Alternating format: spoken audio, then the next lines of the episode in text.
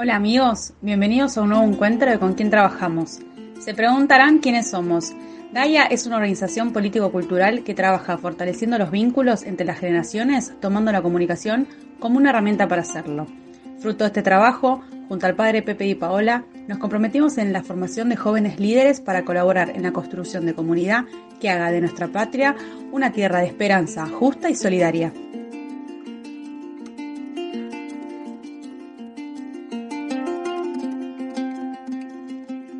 Soy Caro Arrosi y juntos vamos a conocer a las maravillosas personas con las que trabajamos para construir el futuro que anhelamos para nuestro país. En nuestro primer encuentro vamos a estar hablando con Andrés Benítez, sacerdote de Villa La Carcova, quien nos acompaña en la coordinación del Grupo Esperanza. Andrés trabaja codo a codo con el padre Pepe en José León Suárez.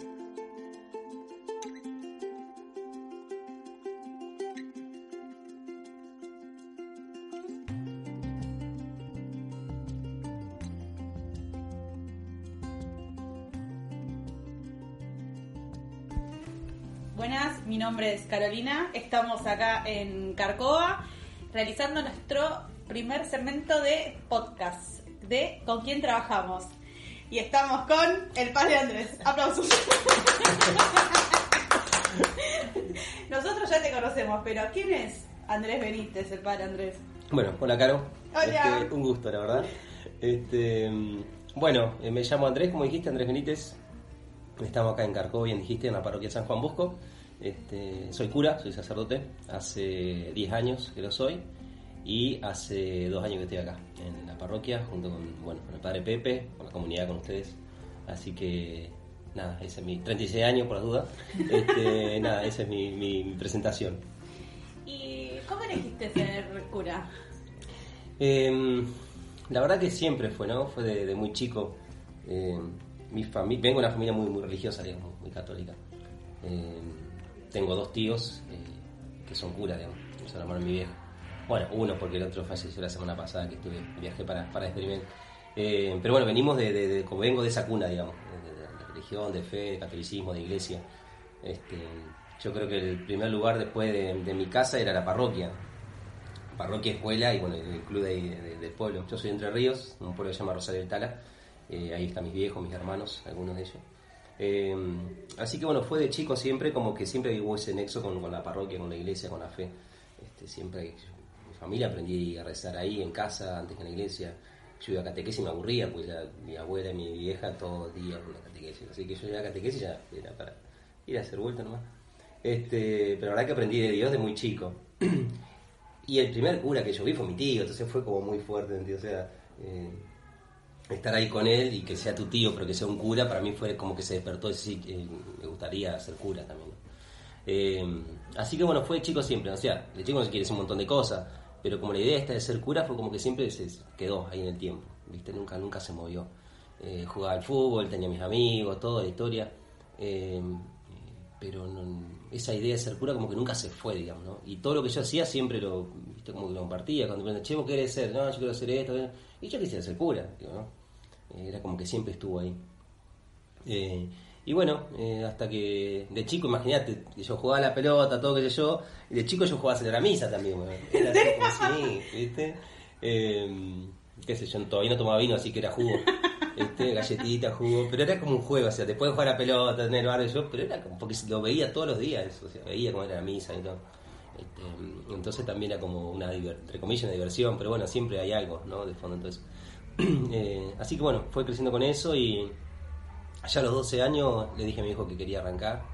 Eh, dije que soy Rosario del Tala, ahí en Tala y en Entre Ríos y Paraná hay eh, tres lugares se estudian para cura, Gualeguaychú, Paraná y Concordia. Este, cuando yo quería arrancar, o sea, después de terminar la escuela primaria, no había ni en Gualeguaychú ni en Concordia, había solamente en Paraná, para hacer como el secundario, un internado, por decirlo. Así que bueno, para allá. En 12 años le dije a mi hijo, me quiero ir. Este, mi viejo siempre fue de pocas palabras, así que no, viste, más allá que sintió con la cabeza y bueno, la vieja sí fue como más así. Este, feliz por un lado, pero después yo tenía 12 años, digamos. Este, Que era un secundario internado. Claro, exacto, y ya estaba la orientación, dentro de un lugar donde ya estudian los que van a ser cura. Y en ese lugar también hay un secundario, con orientación para, digamos. Claro. Pero, a ver, tenía compañeros que venían de afuera, tenían normal, digamos, nosotros quedamos ahí. Este, Así que bueno, uno lo piensa ahora, y 12 años, ¿viste? Pero bueno, por algo fue, digamos. Obvio. Cuando Eh, llega, llega. Exactamente. Eh, así que bueno, fue arrancar el secundario ahí. Hice el secundario ahí en, en Paraná y ya yo soy promoción 2002. Así que 2003 arranqué a estudiar para cura. Eh, terminé mis estudios en el 2010, son 8 años. ¿Te hiciste en Entre Ríos? Sí, sí, sí, ahí, ahí en Paraná. Este, 2011, antes del cura hay un paso que es eh, ser diácono, que es como la- el primer paso antes de ser cura, que haces todo lo que hace el cura menos celebrar misa y, y, y confesar. digamos. Después bendición y todo eso, sí.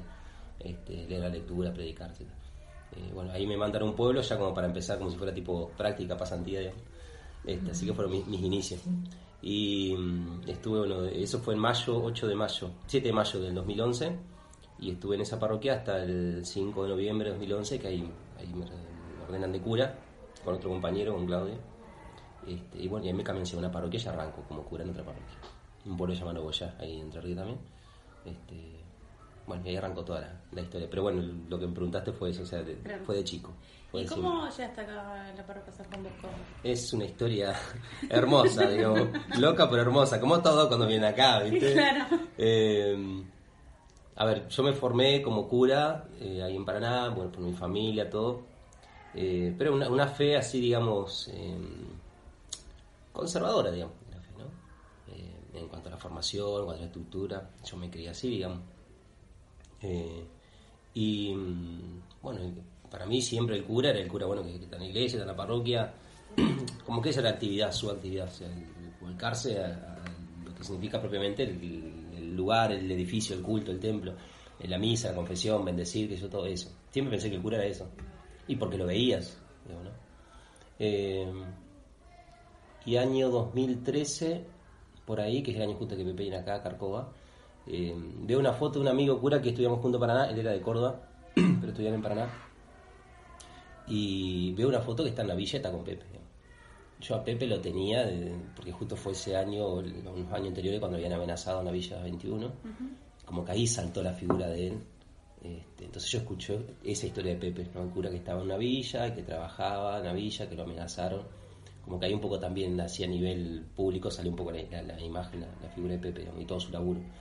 Entonces yo a Pepe lo tenía ahí de los medios, digamos, el cura que, el cura que estaba en la villa, que lo amenazan.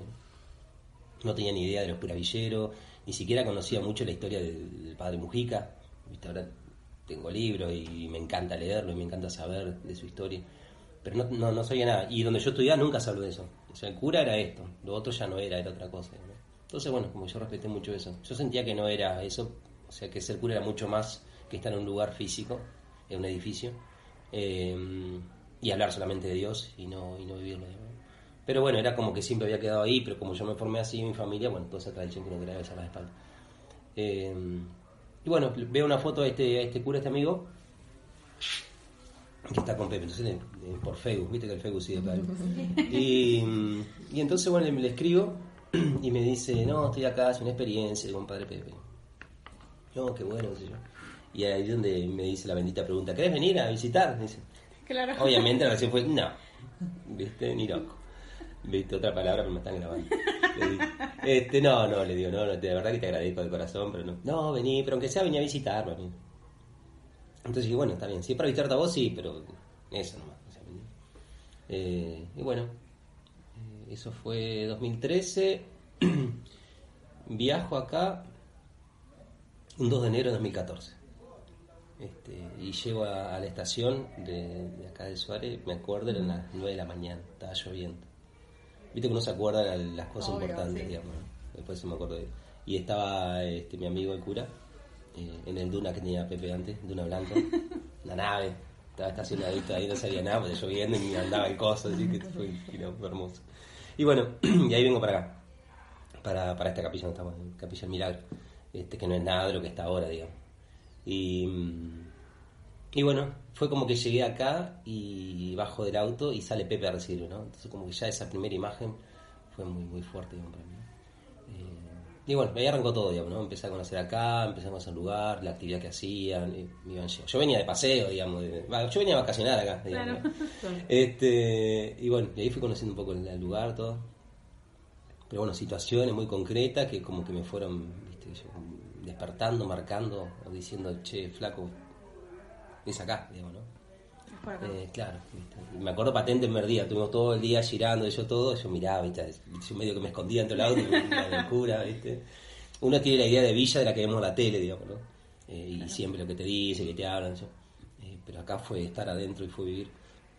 este Y bueno, la noche termina el 10 y bueno, tenemos que ir a descansar. Se cierra acá todo con llave, ¿no? y bueno, empezamos a caminar por la avenida central para el fondo. Y después doblamos otra calle, que ahora las conozco, pero tiene esa época y caminábamos y caminábamos hasta que llegamos a un. Sí, era un, un ranchito, digamos. Eh, de chapa, me acuerdo, este, madera y así todo. Y dice, Pepe, llegamos, esta es nuestra casa. Okay. fue como que, eso fue ya como que, viste, o sea, el chabón vive acá, viste, vive adentro. a mí ahí me explotó la cabeza. Ahí, ahí sentí que pasó algo. Eh, en, lo personal, digamos, lo humano, y, también en lo creyente, en, la, fe, en lo de ser cura, eh, no solamente por el, por, digo, por aspecto, o sea, no es que vine a, digo, bueno, sí, voy a vivir un ratito en la villa a ver cómo se siente, me pasó, pasó algo, digamos. Y después todo lo que iba compartiendo, que iba viviendo, el, trato con él, con Pepe, este, con, bueno, con la gente, lo fui conociendo un poquito mí. Eh, sí, sí, realmente cuando fueron 15 días o mucho, 10 días, porque eran mis vacaciones entre ríos, o sea, teníamos ese descanso. Entonces, bueno, listo, me vacacioné, vengo para acá pedí permiso allá, hablé con obispo, bueno, sí, sí, Este, todos pensaron lo mismo que yo, que yo venía a visitar a mi amigo y que esto era una visita y ya está. Pero cuando volví a mi, a mi parroquia allá Entre Ríos, eh, llegué y como no, era lugar, estaba, estaban, a ver, me, acuerdo en la terminal estaban los pibes del grupo joven esperándome. Eh, y yo llegué, o sea, yo vine acá de una manera y volví así como usted me ve hoy, digamos, así, todo barbudo acá vine afeitado, creo que creo que desde que vine acá no me afeité más. O sea, en 2014 yo me afeito, em, y cuando bajé del cole, sí los pibes que nos bajó así me diciendo, ¿qué es esto? ¿Viste? ¿Qué trajeron? ¿Qué te pasó? ¿Qué volvió? ¿Qué te pasó?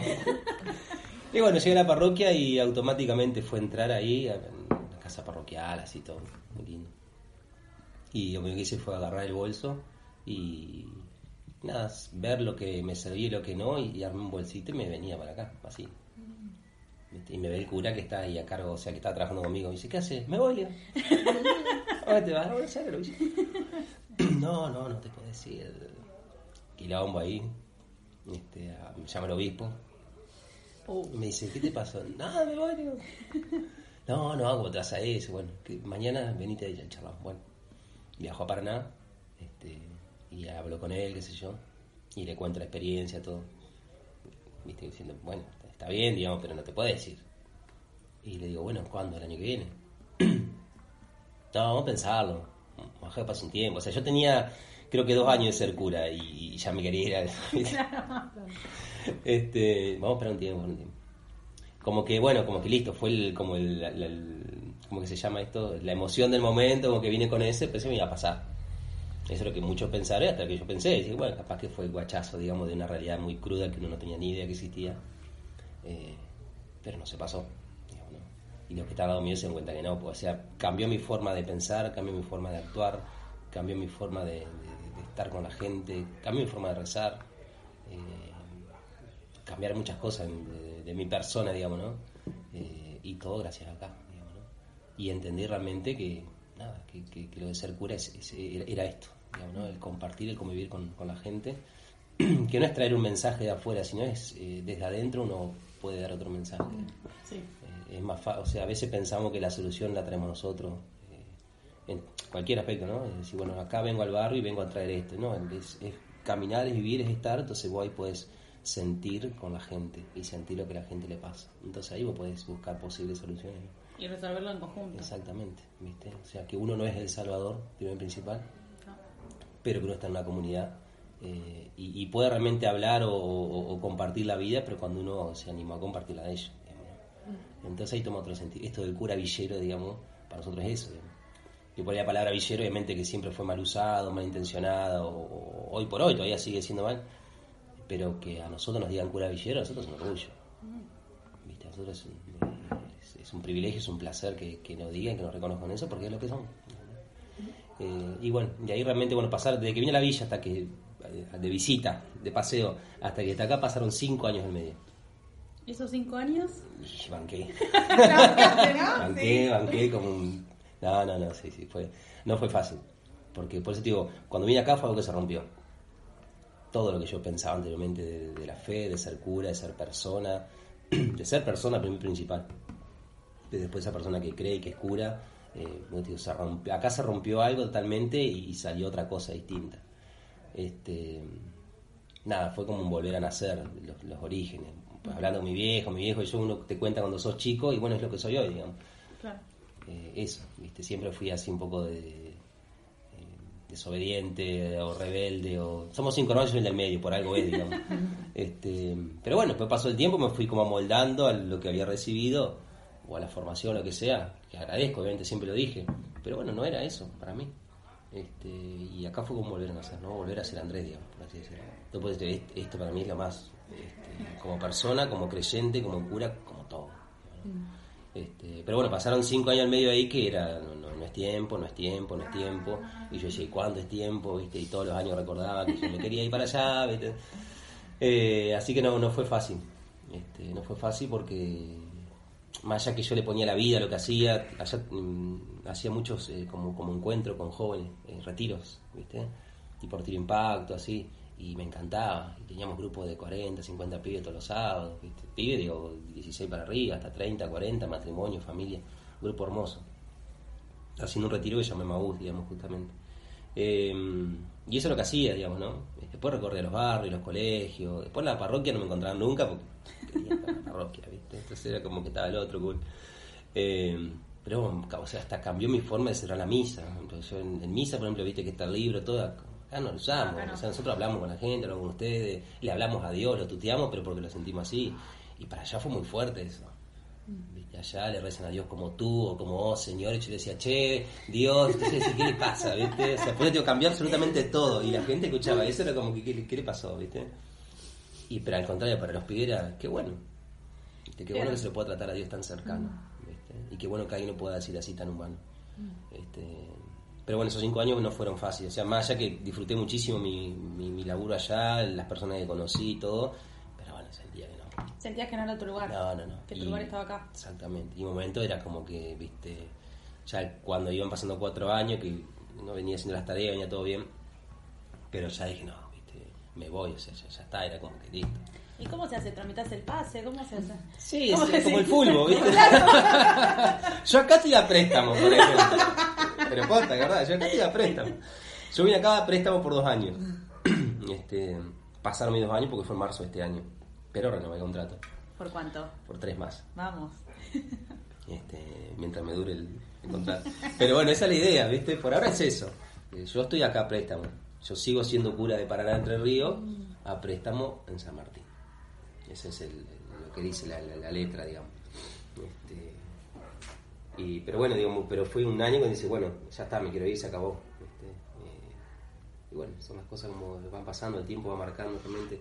Y bueno, hasta que el obispo me llama y dice, bueno, sí, es tiempo, dice ahora. Papi. Este, entonces, bueno, nada, fue, eso fue en el 2018. Este, y bueno, ya obviamente llamó a Pepe y, y fue muy loco porque Pepe después cuenta también que lo ha compartido. Pepe estaba solo acá, o sea, bueno, solo como cura, está Patricia, Marcela, es una máquina también, está Díaz Fernando, que es el diácono, eh, bueno, todos ustedes, la gente, pero digo, como cura era él nomás. Y justo creo que él había ido a Buenos Aires, no sé si a hablar con los obispos, para que, bueno, les faciliten aunque sea uno, ¿viste? Eh, y cuando Pepe va a hacer esa entrevista, y después termina esa entrevista, al toque, lo llaman primero de que venía Padre Eduardo, Sí. y al ratito que termina la entrevista y va bajando, lo llama mi obispo de que iba yo. O sea, muy loco. ¿entendés? Una cosa así. este, así que de ser uno éramos tres. Eh, así que bueno, y vine para acá 9 de marzo 2019, un sábado. Llego yo y estaba, bueno, estaba Pepe, estaba Edu, que ya vino unos días antes que yo. Oh, hola Andrés, bienvenido. Yo, bueno, nosotros nos vamos a un encuentro de hogar de Cristo, a Luján, creo que no se fueron, estaba yo. Bueno, bienvenido. Sí, muy buena bueno, bienvenido. Así que ese sábado se casó Gaturros, un amigo acá de la familia también, entonces ya fueron muchas cosas. Pero bueno, así arrancamos. Después de tanto tiempo, gracias a Dios, eh, estamos acá y realmente uno se siente en casa, en familia. Este, muy, muy pleno eh, y muy feliz principalmente. Esa palabra tan, tan linda y tan difícil a veces, pero la verdad que uno se siente muy, muy feliz con, la vida, con lo que hace, con, este, con todo, digamos, ¿no? Y aparte aprendiendo, o sea, yo nunca fui un cura de la villa. Siempre lo vi, siempre lo anhelé, o, siempre, digo, todo este último tiempo. Eh, pero hoy hace dos años que, estoy viviendo el, todos los días. Mm. Eh, y la verdad que uno aprende absolutamente, no te puedo decir todos los días, cada segundo. Primero porque estás al lado de, Pepe, digamos. Que nada, es, la referencia máxima. Es como estar al lado del Diego, digamos, ¿no? Messi no porque no le gusta, pero es como estar al lado del Diego, digamos. Eh, y la verdad que aprendes de, él absolutamente cada paso, digamos. Desde el compartir, desde el hablar, desde el rezar, desde matarme de risa, desde enojarte por algo, por lo que sea, pero aprendiendo. Y aprender de la gente, de ustedes, digo. Eh, en eso yo digo, siempre aprendí de mi familia, pero lo que uno ha hecho siempre, digo. Yo digo, observo mucho y escucho un montón. Y, eso es mi cualidad, tal vez por así decirlo, el, hecho de escuchar. Pero me encanta escuchar, me encanta aprender. Pero me encanta aprender de esto, de la vida. Y los libros están, sí, ya sé, pero, la, vida, o sea, me, me, me encanta ver la vida, me encanta este, escuchar la vida, este, me encanta acompañarla, eh, sufrirla, llorarla. Me pasa todavía, me sigue pasando. Si una persona con un quilombo y llora, y a mí se me pianta una limón, o sea.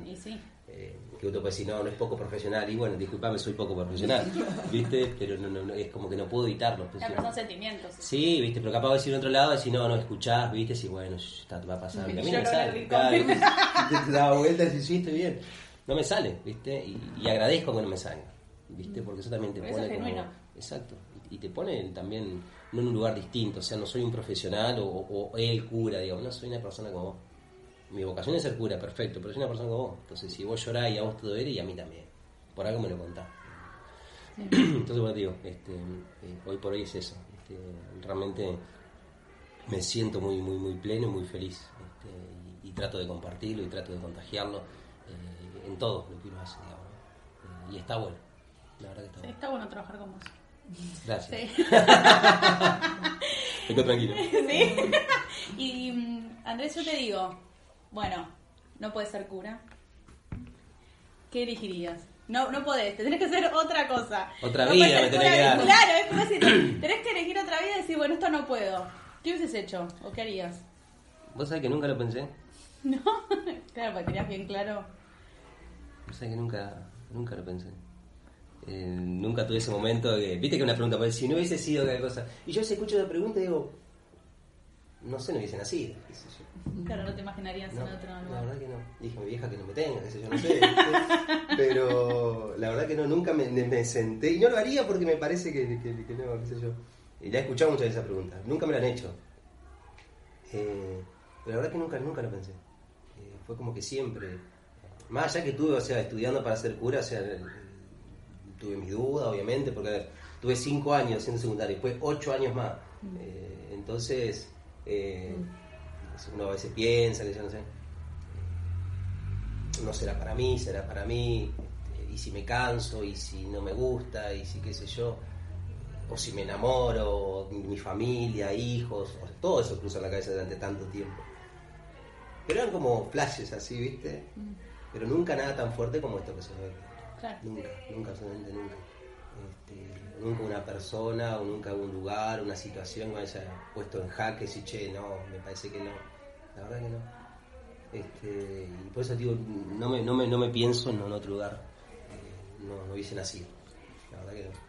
Sí, sí, sí, Porque todos me responden, ¿viste? Sería tal cosa, tener... Me copa, me copa. Perdóname por si... No. no, me copa, me copa. Eh, bueno, y para terminar, em, eh, ¿qué le dirías a un joven y qué le dirías a un abuelo? Puedes empezar. Eh...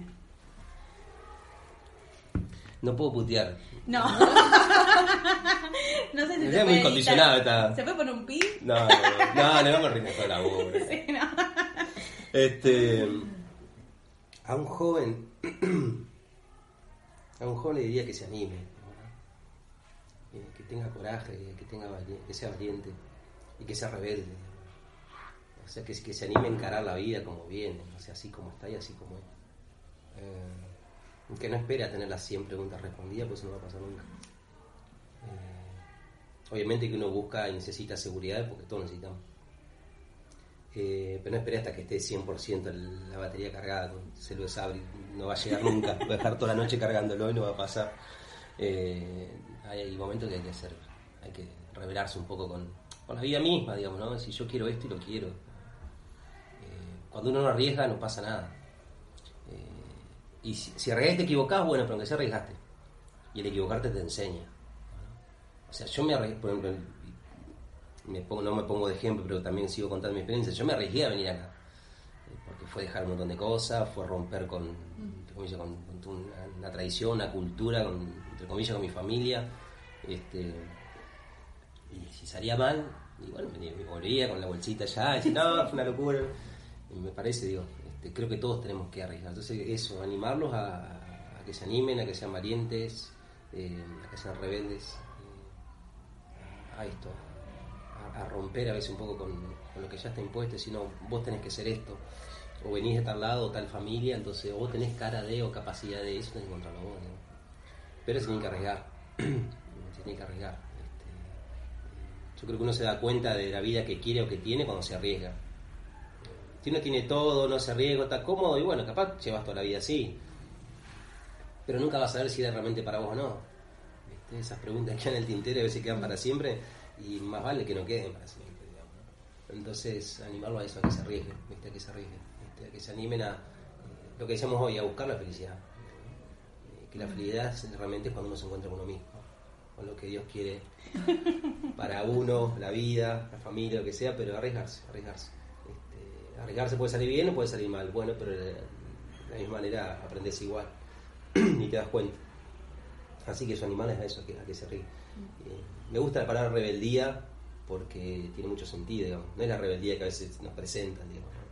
Eh, la rebeldía es justamente decir, bueno, ir un poco en contra de la corriente, que no estamos acostumbrados a eso.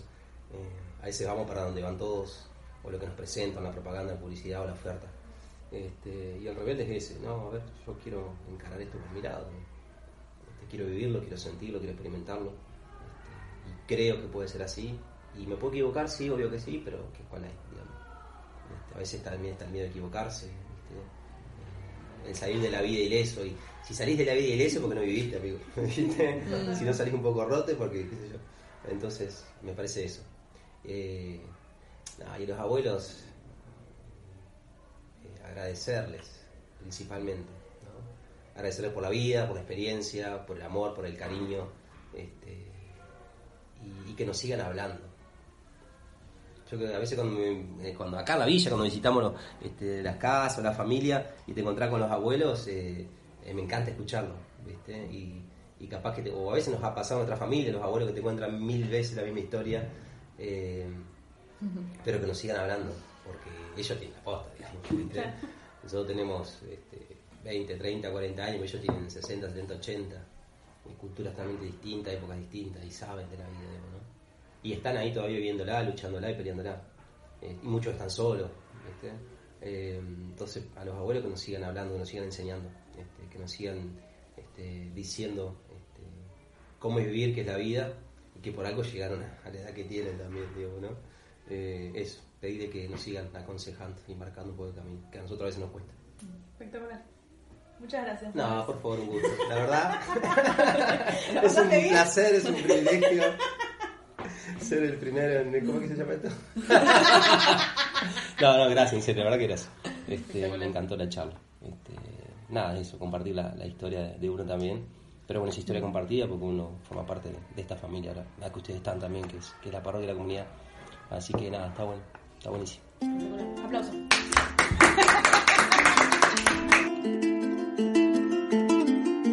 Este fue el primer episodio de Con quién trabajamos. Si te gustó, los podés compartir y arrobarnos en nuestras redes sociales.